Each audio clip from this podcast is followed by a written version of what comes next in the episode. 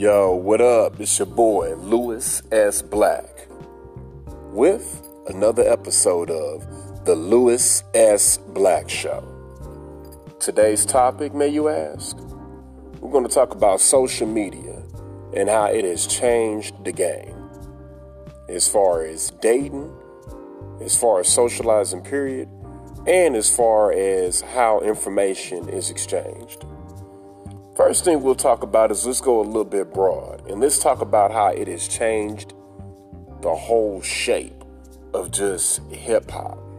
And when I say hip hop, I'm including R&B as well. So this is basically the face of black music.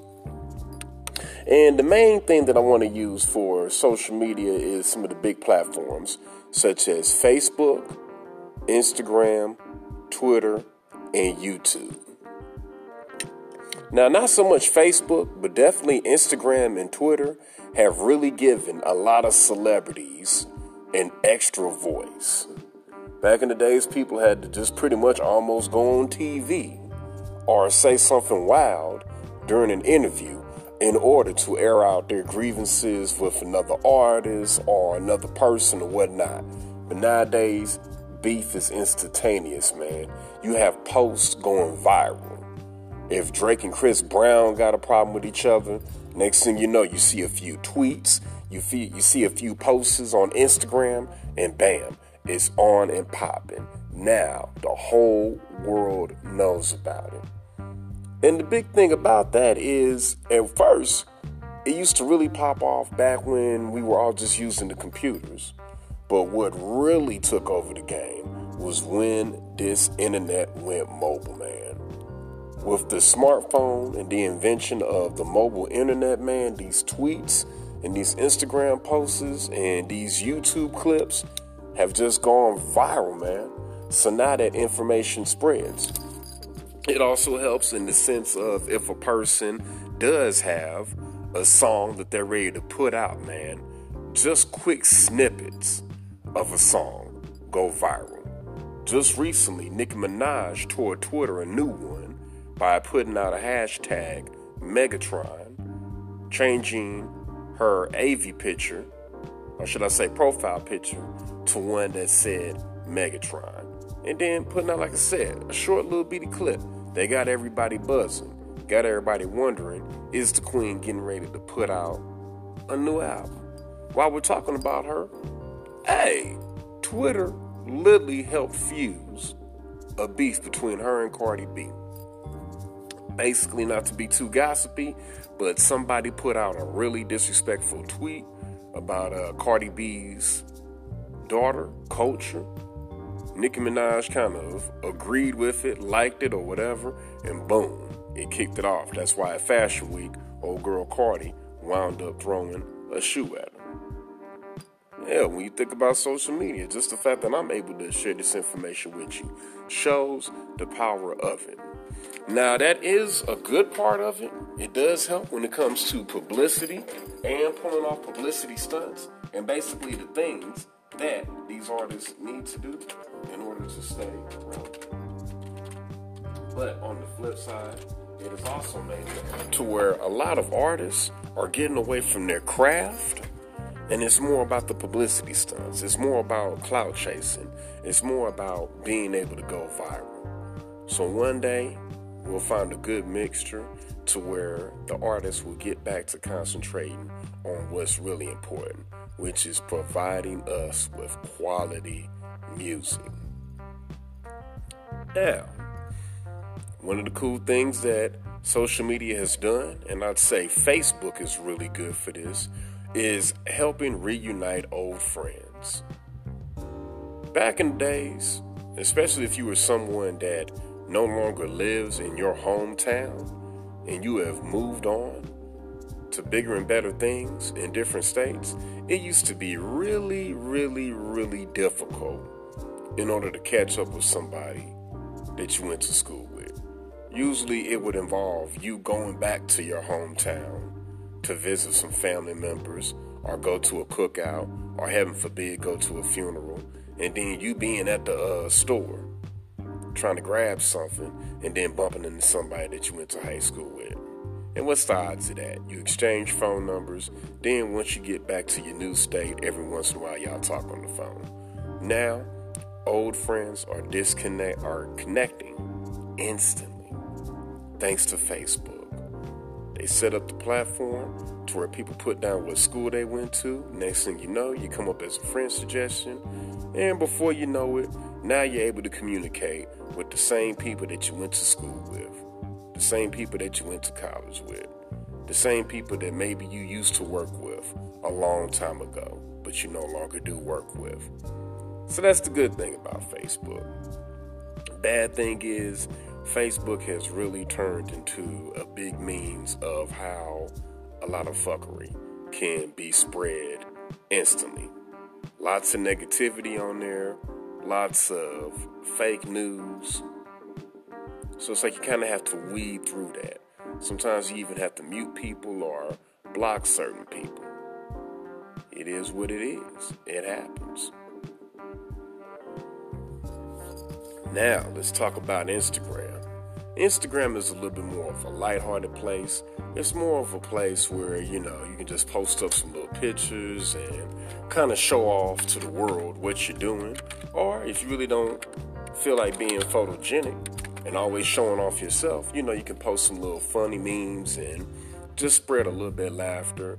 And with that one, it's not so much family based, it's more about just, you know, interacting with strangers for the most part, along with a few people that you may know. Because they do have a suggestion box where you can instantly start following some of the same people that you already have on your Facebook. Now, one of the coolest things about Instagram and YouTube is they have created a brand new line of, I would say, like maybe D list celebrities, but really they're in their own lane. They're internet celebrities. Regular people that would normally be regular folks have turned into celebrities overnight by going viral, having videos that get millions of views having millions of subscribers, man. It's a powerful thing. To the point to where Instagram and YouTube has become big business for these people. They're getting advertisement revenue. They're doing advertisements themselves within their videos and they are getting it popping. A lot of them have went on to actually wind up making it to the big leagues and doing a little bit of TV here and there. So that's a beautiful thing. So for that, I do salute YouTube and Instagram. One of the biggest things that YouTube has helped is YouTube has helped the independent artist. Nowadays, you can go to an affordable studio that's not going to cost you $18 million an hour. You can get your stuff recorded, drawn down to MP3 format and before you know it, you can have your music uploaded on SoundCloud, YouTube. You can put a quick little clip on Instagram and just instantly share your music to the world within the drop of a hat. It's a powerful thing, and it's what has kept the, un- the average underground artist alive, man. It's giving them a venue for their videos to be seen, for their albums to be heard and for their singles to be played. Me, myself, as an artist, I have taken advantage of that. I have taken advantage of not only the YouTube platform, but Instagram, and I definitely have to give a big shout out to DistroKid. DistroKid is a digital distribution service. So the way that works is you pay them $20 a year. With that $20, you have unlimited upload. So you can upload as much or as little music as you want to. Once you upload your music, you just hit the little check boxes. Usually all the boxes are checked. And once you hit that button, your song gets sent to all of the major digital sites. And it's not a game. Thanks to them, I'm available on Spotify, Tidal, iTunes, for whoever wants to listen to be able to listen. The song that you heard earlier was a snippet of my song Round and Round featuring Jay Jones, an up-and-coming R&B singer who is very gifted. I would definitely like to have him on the show one day. That was a song called Round and Round. It was basically a strip club banger. I wound up recording it. And then, thanks to DistroKid, like always, I was able to upload it right up to the internet and I was able to get it on and popping. I love it. I love it. I love it. I love it. And we actually get paid off of it. I've actually generated a little bit of revenue off of it. So that's a plus. So with this new internet age, it's making it to the point where as an artist you have to ask yourself, what do you need a record company for? Nowadays you may get a record deal and they may not even print up a CD for you. Ain't that something? You got a record deal, but they're not you might as well just call it a music deal because you've got a record deal and they're not even printing up records. They're not printing up copies of your cover. It's one picture that winds up just getting spread out to all the digital sites. And they're using the same distributors that the independent artist is doing. So what's the real big deal? Who knows, man? I guess it's, you know, maybe more of a bigger budget for some better looking videos. I know I'm happy independent. With that said, that was just me breaking down how social media has affected the entertainment world and the social world. The last thing that I would like to touch on is how it has affected the dating scene. Nowadays, we're living in the era to where you really have couples that have met online, and it's not as weird and as crazy as it used to seem to be. Nowadays, it's nothing to go on Facebook and to, you know, start commenting and sliding in somebody's DMs and then talking on the phone, especially if you guys stay in the same city, and then exchanging pictures and eventually linking up and having something real.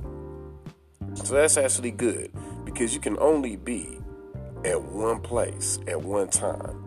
But what social media does, especially when it comes to something like Facebook or Twitter or Instagram, is it's putting everybody in the same place at the same time. It's connecting people.